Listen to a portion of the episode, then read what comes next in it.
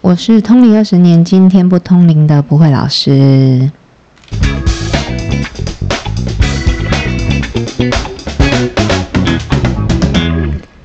欢迎收听今天不通灵的频道，我是不会老师。大家好，我是麻神，拎桶来麻神，有吗？老师，我们今天要聊什么？诶，今天这个主题其实蛮特别的，怎么说？因为我们还在讨论要聊什么时候啊，然后我我们都会在群主，对对对，然后我们都会考考虑一下，说，哎，最近可能有听到什么，或想到什么，或是谁给什么建议啦，或怎样怎样这样子。然后在我在考虑要讲什么的时候，我的主持人又说，哎，可以讲通灵者的戒律。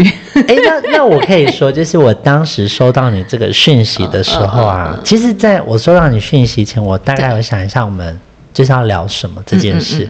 然后我那时候想说，哇，你第一次这么明确了把 要聊的主题写出来，哎，对，因为我就收到这个讯息嘛，对，然后我就想说，嗯，其实这个蛮好聊的，真的，只是就是我们很怕，其实我们讲一个很有趣的事情，说真的，要讲那个通行者戒律的时候啊，嗯。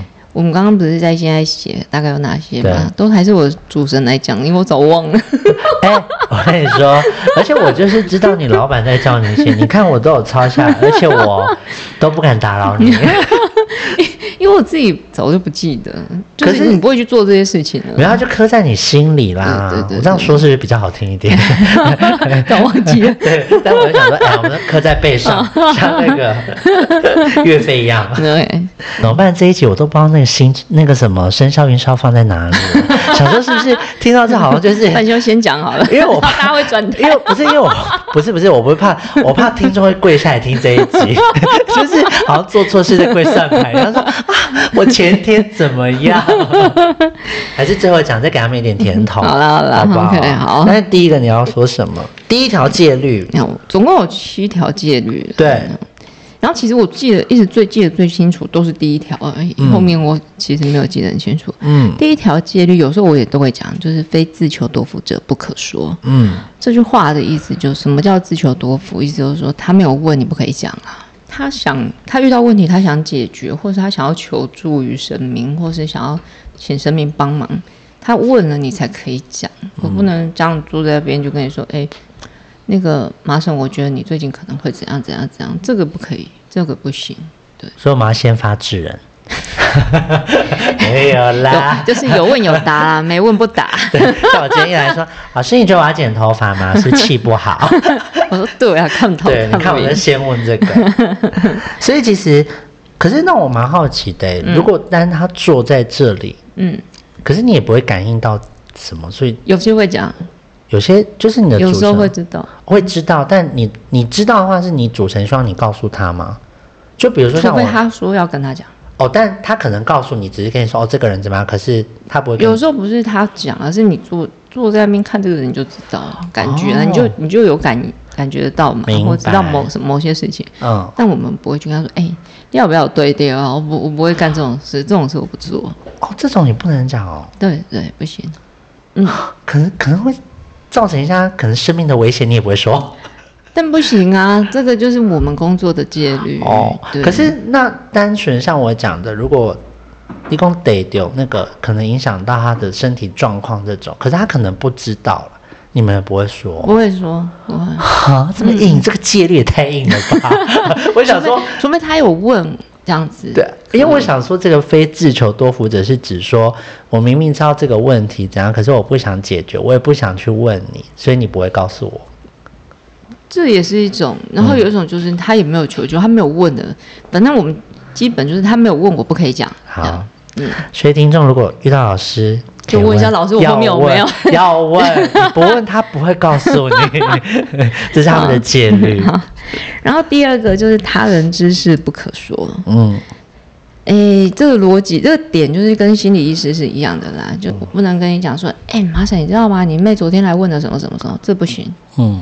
对，就是我不能去说，哎，老师昨天，嗯，我妈妈她去问你，她问的怎么样？问的怎么？哦，这种是不能问，不行。然后我就会说，你自己问他，家人也不行，都不行，除非我们在同一个时间地方问你，或者是很明确的让我知道，说你们问什么，你通通都知道，这样才可以讲。其实有时候，但我也不会讲。其实有时候传话也会造成一些不必要的误会。没有重点就是不可以讲。像我自己是这样子，有时候因为其实我们的那个公庙里面很多都是互相介绍的啦。然后就是有时候大家可能没有什么意思，但他可能会假设是你麻省你的朋友，他说：“哎哎，老师最近那个麻省有来吗？”嗯，这样，这我也不会讲，我就说哦，我不太记得。所以如果比较熟的信徒，他们就知道我的我这句话的意思就是我不想讲。哦，对对。然后或者是我们也也会有一些信徒，就是你知道，就是我们不是有点点啊、雷道这种嘛？然后他们或者是哦有一些什么，就是那种功德榜谁做的什么，然后他们就说：“哎，老师啊，那那个谁谁谁怎么最近没有怎样怎样？”我说：“哦，我不清楚哎，我都会这样子。”这种对，就是真的不要去议论别人的事情。对，其实像一般人也是。我我自己对这个部分是很谨慎的，就是连谁什么时候来问事情，我都不会讲。因为像我们也是啊，就是。我们都尽量不要去议论别人的事情，因为有时候就是传来传去说，哎，他说你什么？对啊，他说你什么，就会造成不必要的麻烦。对啊，然后这些基本都不说啦，资讯不说，这些通通都不说了。我都会说，老师，那个我朋友来了，说，哦，他是你朋友。对，一开始你会这样说。对，然后或或者是他们会跟我说，老师，我是那个谁谁谁介绍。我说，嗯，其实我不知道，哎，就其实大部分我是真的不知道。我懂，因为你一天人太，而且我有点脸盲。对，然后。再来，有时候就是他跟我讲名字，我不知道是谁。我懂，因为你知道他写那个单子来，不是我看，是神明看的，所以我看我哪会记得你谁谁谁？我不知道。因为我每次跟你聊，说我那个朋友说，你就会说谁？对，除除非他的可能事迹非常的特别，然后或者他来很多次，我才会把真的熟的啦。对，我才会把人跟名字对起来。但是我经常不知道。但我们不会去议论他问了什么事。对，这个不说。然后有时候你没有。像我们问事是有一个办公室嘛，嗯，然后我对我先生也不说，哎，你那个隔音很强哎，不止这个啦，我是说，就是他，我也不会跟他讲说谁谁谁问什么事，这我不会讲哦，对，所以有时候他们。就是信徒来跟他聊天的时候，他们他们直接说他不知道我没有来讲这个。哦，难怪有时候我跟你聊我们的我的事情的时候，他不会知道，你先生都不知道。我想说，我们不讲这个，我都很怕别人不知道。哎，那你说啊，我就把那个门打开啊。没有啦，我是 或者是我直接开那个直播给他听。没有，因为我好像都是问完出去就自己在跟他聊，说呃哥，我刚刚问老师什么什么之类。对，因为我我我我们对这个事情非常的。谨慎啦，对。然后有时候我想要跟他分享某一些事情的时候，我可能会像说今天这个人问完，我可能会隔两三天才讲。没有，但我觉得就是。我要讲这个事情，就是没有让没有办法让他把人跟事情联想起来，我就把它当做是一个经验，就是说，哎，我前几天问了一个什么事情，然后我觉得这个事情，你从中自己有得到？对对对，我会这样讲，我不会说，哎，你知道那个谁谁谁这种事，你就是你不是八卦心态，对，这个是不能讲。因为其实我们的 podcast 有分享一些听众的事迹，可是我们都会告诉大家说，因为你在里面，你这件事情让你看到了什么，我希望给听众一些什么样子的启发。对啊，像我们有时候在讨论可以讲什么事情的时候，就有时候会讲到一些，我就说，哎，这不要讲，就讲了谁谁谁，大家会知道是谁。我说这种就不可以说。对，这种我们都不会说。对，而且要说也是会经过老板同意。然后呢，第三个叫做他人之福不可贪，就是不能贪心，对不对？不能贪别人的福分。真的有吗？嗯，他的。例例子就大概像这样啦。假设今天那个麻婶你来问事情，然后哎，我就知道你的这个运势很好，你接下来要做这个生意会赚钱。我不能跟你说，哎，那我跟你股东，这我不行。那如果我主动问呢？不行，也不行，都不要。就是其实你就做好你自己的事情就好。嗯，对，我觉得这些戒律对我来讲有点像是这样。刚开始知道有些这些的戒律，嗯，但你不会把它一直放大，一直放大，你就觉得啊，就是这样不可以而已啊。那如果说我我知道你做这个生意会赚钱，当然我不是哦这个时候跟你讲，有可能你后来哎你真的你你觉得你做的不错，然后你我们可能也变成了朋友，你来找我，你说你要不要投资这种，那我可能会觉得这样 OK 啊，嗯，但是我就是会遇到问题啊，我说我也曾经遇过，就是我自己可能觉得这没什么，我又不是说啊因为你赚钱所以我才特地要去跟你那个也没有，是已经后面大家变成朋友这样，然后。也是会遇到问题啊，所以后来我就觉得一律不管是什么样的原因，就是那当时你有问你老板吗？我其实有点忘了。哦，对，老师不想说。不要，我们不要去议论别人的事情。这个是我们的那个第二条戒律。我跟你讲啊，如果如果通常这种情况，我的主持人会说去去做。你知道为什么？他就让你摔一次，你就知道了。哦，嗯，所以我已经我已经能够。那个 知道啊，我知道他的他的节奏，就是避开，好。避开，就是你，你只可能哎，前方在五十公尺有危险，对不对？我们一百公尺就就停了，对对对，这样，免得往前，他说 哎，你往前看就把你推下去，这蛮危险的，对，就是就是我们也是在不断的那个挫折中学习了，对，嗯，好，然后第四个就是。呃，未得神事者不可说，就是神明没有指示的话不可以讲。其实好像前面都在告诉你说，所以其实我当时，你知道我当时的印象啊，就是整个听完就是不可以，不可以，不可以，不可以，不可以，什么都不可以，什么都不可以。以后已经被那个深根蒂固到，就是小孩问你什么不可以。所以有时候其实像我们有这样子的戒律啊。这这个也是为什么我们通常会跟信徒保持一定的距离。像其实我们呃跟跟马神有，就是我们一起录音啊，有做这些事情。但我平常也不会没事去去跟你联系。我通常联系你都是有事情。对，或是通常我会跟你联系。对对。我我们有些信徒，其实我大部分也是采取这样子的角度，因为我觉得有时候就是就是你越接近感情越好，越多问题啦。对。虽然这样讲好像有一点。好像不近人情，可是我觉得这个是像像我主持人说的嘛，他说他说那个问世，然后或是神明的信对神明信仰的这个跟着他的这个信徒只会越来越多。然后他说，那如果你交交情好的越来越多，你总是会有处理不完、处理不好的时候。嗯，所以就是保持一定的距离，这也是他对我们的的的要求啊。可是。但如果不得不说，这样跟你相处起来还是是愉快的，就是还是可以感受到你是像朋友一样这样啊。对啊，但我平常就不会去太多不必要的联系啊。等一下，哎，我现在把场面搞这么温馨，你现在给我拉回来什么意思啊？除非是，除非是我本来跟他就是好朋友的这种，但是通常我我原先就是如果都是好朋友，我也不特不会特别的去。跟人家讲说，哎，我我是在通灵哦，就是我我们的认识的途径不是因为我通灵嘛，然后哎认识一段时间之后，除非他问工作，我可能才会。或是特别一直问工作哦，就是帮忙一下。对对，没有问没有问我说，我说问工作，问我做什么？哦哦，对我才会哎那个 不会啦。但我跟你讲，好朋友 就是这样，没相处没在一相处，觉得好像十年没见一样。对啊，我们就往这方面想就好啦。然后第五个呢，就是狂言蜚语不可说哈，他这个是，哎，其实我不太理解这句话的意思。他的意思就是说，就是轻狂的话，然后或者是不确定的，不是那么真实的话，不可以讲。可是有通灵者会这样吗？也会啊，就是其实我觉得这这句话的一个点，就是你把这种轻狂的语言，像像我们明明就是通灵神明的一个鸡同而已，你不能一副就是啊，这个我我就可以处理了哦，或者是啊，我的神明很厉害，比你们的还厉害，就这种不可以讲，就是做人要谦虚。哎，就是轻狂不可以哦。对啊，然后还有就是，你你不可以，就是啊，这个这个我我我就知道怎么做，这种不行，因为不是我知道，是神明知道，这种话是不可以讲的。对，哇，真的是 这句真其实蛮难的。然后或者是说，他我觉得他的解释还有一点就是说，比较他属他的这个轻狂，还有一部分就是。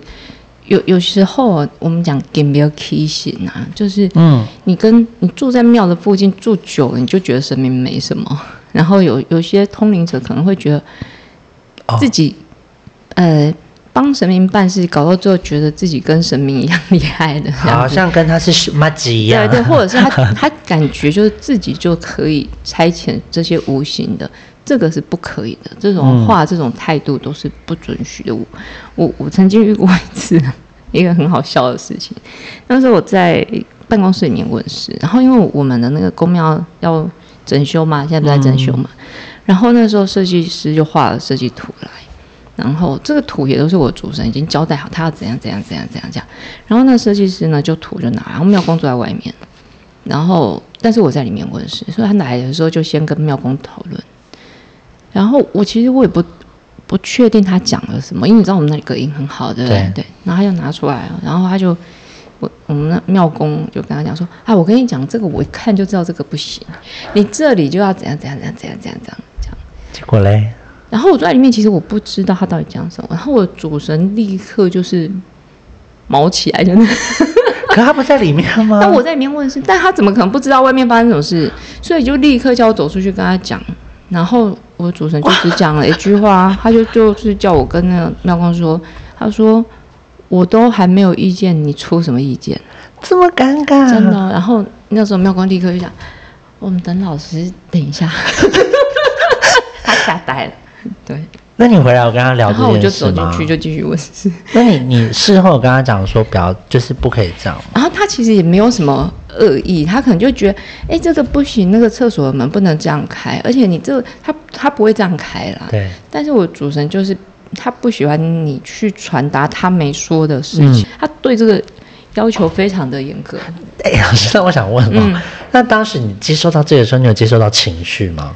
会啊，你会知道他不高兴，但是但是我主神通常不是那种暴怒啊，但是你就知道他不高兴，然后他那个气就会变得很沉，然后讲话的就是传达的语气就不同。哦，嗯，其实你们有来，如像你有来问过事情，你就会知道他他其实讲话很像那个长辈一样，他会跟你解释很多啊，你这个要怎么做啊，然后有吗？他有时候鼓励你这样。啊，我来龙宫，不要问，好好工作，他接我去恋爱的。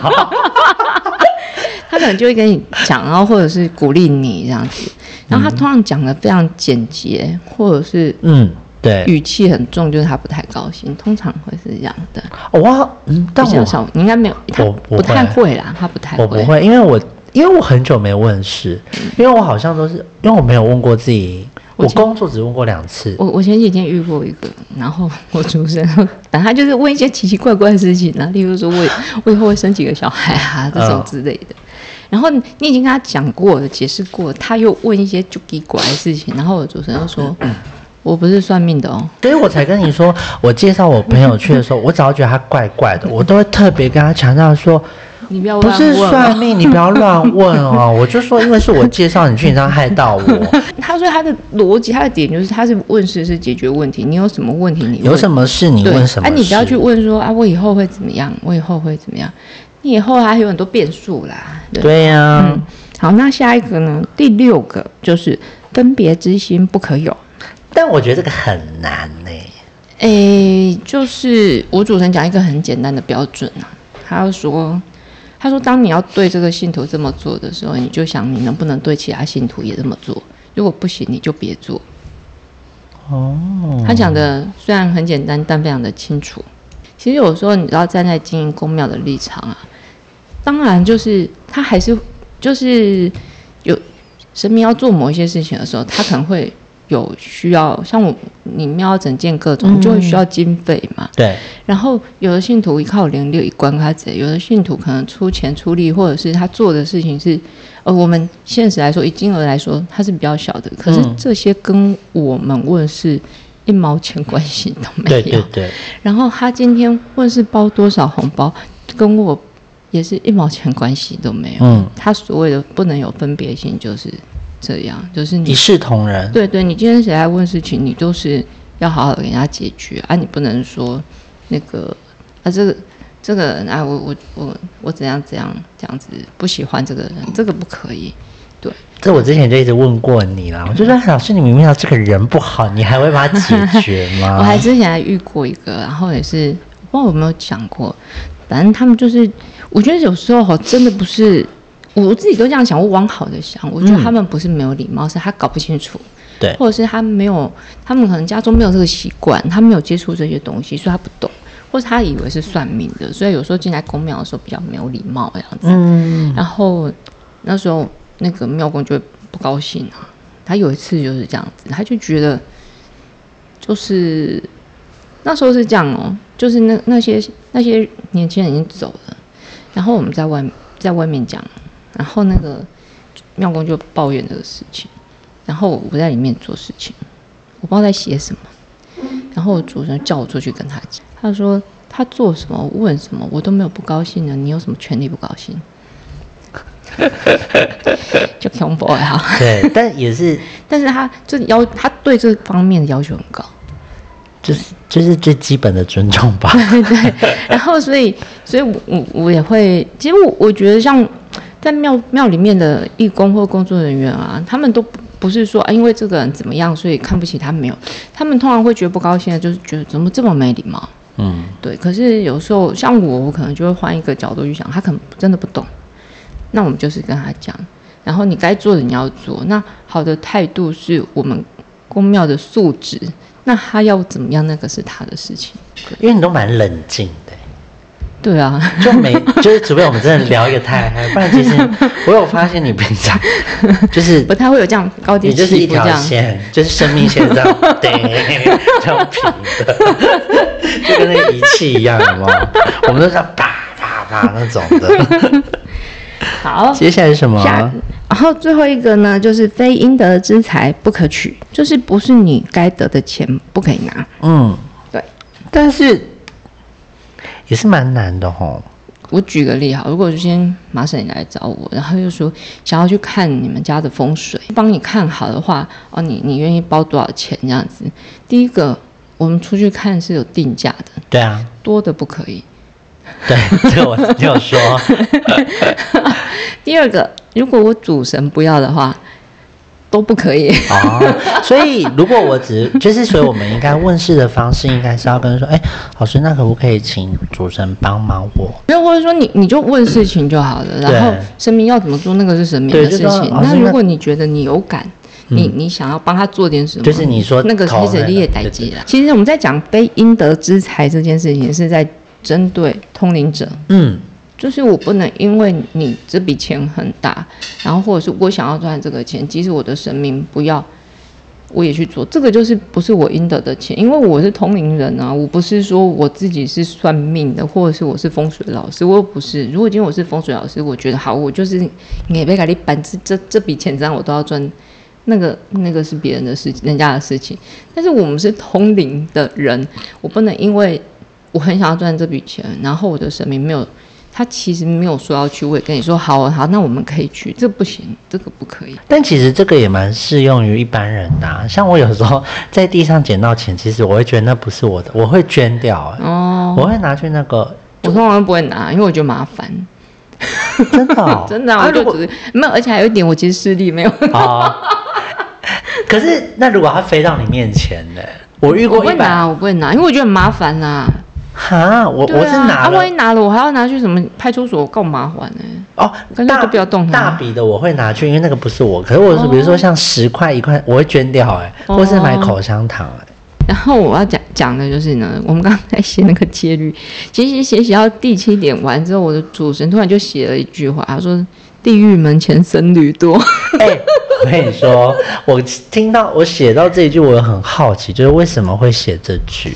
他在讲的其实就是说，有时候我们会觉得通灵的人好像跟神明更接近一点。对。那其实对神明他们来说，他认为，哦，就是跟神明越接近的人，有时候我们就说，你可能任务越容易做错事，就到地狱门前了。可是，可是为。可是为什么他越接近神明，他更容易犯错？没有，因为你的权力大，啊那有时候人会有，就会自我放大，哦，对不对？就是就像你可能帮神明办久了，办办办办，到最后你就会觉得是自己很厉害。那你当当你觉得自己很厉害的时候，我们又是那一句，就是那个啊。就是无知就是力量，对，你就什么都敢做。我在看哪一个借条，然后打勾，我想说我答对了吗？你就是你就会觉得那个是你自己可以掌握的，你就敢做。嗯，可是像我，我觉得我们自己这样办神明的事情这样下来，你就会发现很很多事情都不是掌握在自己手上，然后所以就是把自己的分内的事情做好就好了吧。哎，老师，那那你你那时候啊，就是你是怎么让自己一直遵守这些戒律？你有没有什么方式？其实说实在，这些事情我本来就不太会做。这样讲很奇怪嘛？但是大概是这样。然后我我觉得第一点是啊，就是第一个第一个是我经常提醒自己的，你有时候看到的时候，或者是那种就是会觉得你一开始的时候，有时候会觉得你想要这么做，你就会帮自己找个理由，觉得擦边球也可以，不行。对，那你久你就知道不行，嗯，或者是你碰，你就他们说撞了南墙之后，就是回头就知道不行，这样不可以，对，可很痛哎。然后后后面其实我觉得，我觉得还好，因为这些我本来就不太会讲，或者不太会做，就反正我我应该是说，我们我们自己的定位很清楚了，我知道自己的位置是什么，反正不是我们职本职职务内的事情。就不要做要好，因为其实像你那时候写完这些借条，我真的觉得这些借条真的对一般人也很适用哦，真的。对啊，因为我就会突然想，就会开始检讨自己是不是有做错什么事情。嗯，对啊，因为像我们，我也。一般人你本来就不能去贪别人的钱呐，你也不要去议论别人的事情啊。所以其实就是回归到你讲，就是你对你自己的修为、内在修为也很重要啊。所以有时候像我们的信徒彼此都会互相认识嘛。对啊。然后有时候就会有谁谁谁来跟我讲谁谁谁又怎么样啊，谁怎样怎样。嗯。所以你都不能说。然后我不太会，我不说这个事情。那有时候可能会有一些是八卦，然后他就跟我说：“哎，老师，你听到这种事情都不会觉得怎样吗？”我说没关系啦，我说生活中总是会有几个是在成就我们修行的，我都是这样讲啊，对啊，还是我去把这个刺在背上啊 然后时时刻刻提醒自己。那我我觉得我我觉得这些戒律啊，也是给那个如果你你有心想要修行啊，或是你你也在修行通灵的路上。我觉得这些戒律不是只有针对我一个人，这个他讲他其实针对的都是说通灵的人，你应该要注意哪些事情，你哪些不事情不可以做这样。真的，没上被恭维呢。我上次有听过一个很夸张的，我一个信徒来的时候跟我分享，他就说他等一下要去签约，但他很不确定，所以他要问我，我说你要问问什么呢？他就说他就认识了一个通灵的。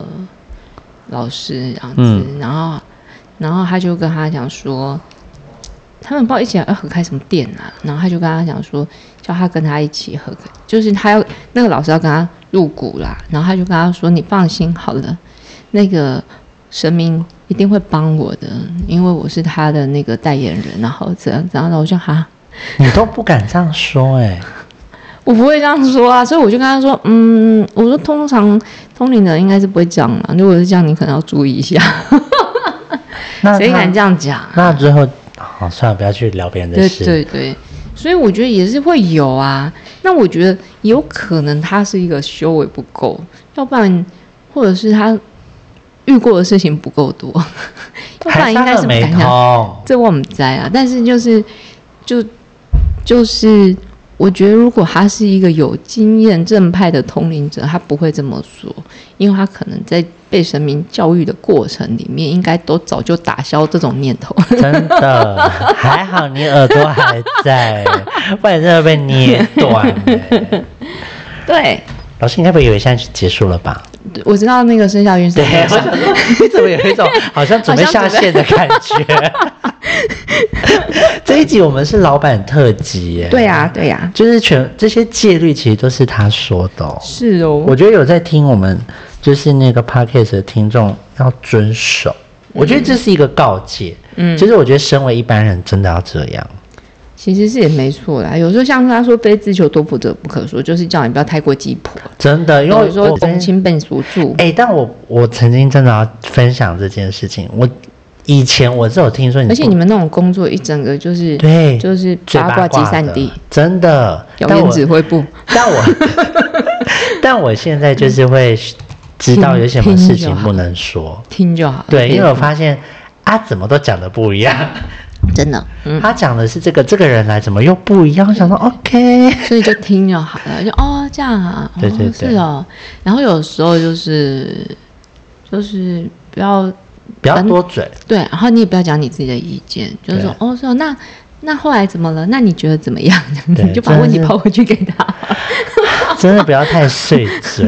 你知道我以前去算命或问事什么，老师都说不要去管别人的事。我最常被说不要管别人事。早期我有拆散过一对情侣啊，他们在一起八年，但只因为我讲了一句话，因为那时候其实我跟他们很好，可是就相处久了，我就发现我这个朋友跟她那个男友好像，我这个朋友他只是想要扮演好男朋友这个角色，可他根本不爱他。他们在一起八年，然后我就把这件事情跟他讲，分手。哦，你看到现在。背负着，有拆人家姻缘，你看。对啊，你看这就是我的业力。有时候，有时候真的是讲啊，话真的不要乱讲。那时候有我，我记得也之前也有信徒来问，然后把他也是问人和，然后我的主神就说，他说就这样，这样他就打了一个，就是比一个叉叉在嘴巴，他说这样这样就很好了。真的有时候，所以我跟你讲，真的。现在工作久了，越长越才知道什么叫祸从口出。可能花那个一两年的时间学说话，对，然后但是要花几十年的时间学闭嘴。真的啊，这是真。因为有时候我跟你讲，像我们这种爱多管闲事的人啊，永远都是跟就是跟自己说，我就看不惯他这样啊，我觉得他不应该这样，因为抱持着想要为对方好，可发现其实对方根本不需要，然后搞到自己一身腥。嗯，好吧。那我们是不是要陈小云上？我们刚刚大家就是这么沉重，给他们一点甜头啦。那我们再来讲这个接下来这个礼拜的生肖运势喽。现在讲的是十一月二十三号到十一月二十九号。我们先来讲运势畅旺，就很不错。这个礼拜的运势非常好的有属马跟属牛。恭喜这两个生肖的同学，然后接下来要注意的呢是人和人和有破的这个生肖呢是属羊和属猴的哈。那这两个生肖可能会发生的状况会在于与人争执，然后这个争执有可能是在于自己很执拗的个性，或者是坚诶坚持己见，不与人沟通，所以就会造成争执。所以如果发生这样子情况的时候，我稍微提醒一下自己，不要陷入这个这个框框里了哈。然后接下来看呢，还有要注意的呢，也有健康运势不佳，嗯，要提醒特别提醒的呢是属猴和属鸡的同学，那它呈现出来的迹象呢，都是属于急症。所谓的急症就是突发性的、突然发生的。那如果是自己的话，那当然是最好就是你要增强自己的免疫力。那如果是有家中的长辈，或是他原来就已经有生病的人，是属这两个生肖，你要特别留意哈。如果有什么突发的状况，我就赶紧处理，以免可能会变得严重。那我们再来看这个是粉红泡泡哈，恋爱运佳。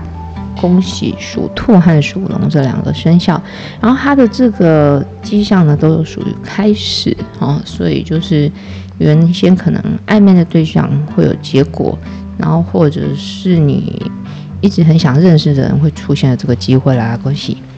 然后接下来我们来出现马婶最不喜欢看到的破财，不是我吧？不是你，不是你哈，还要注意一下是属鸡的同学，然后它的这个迹象呢是呈现在损失。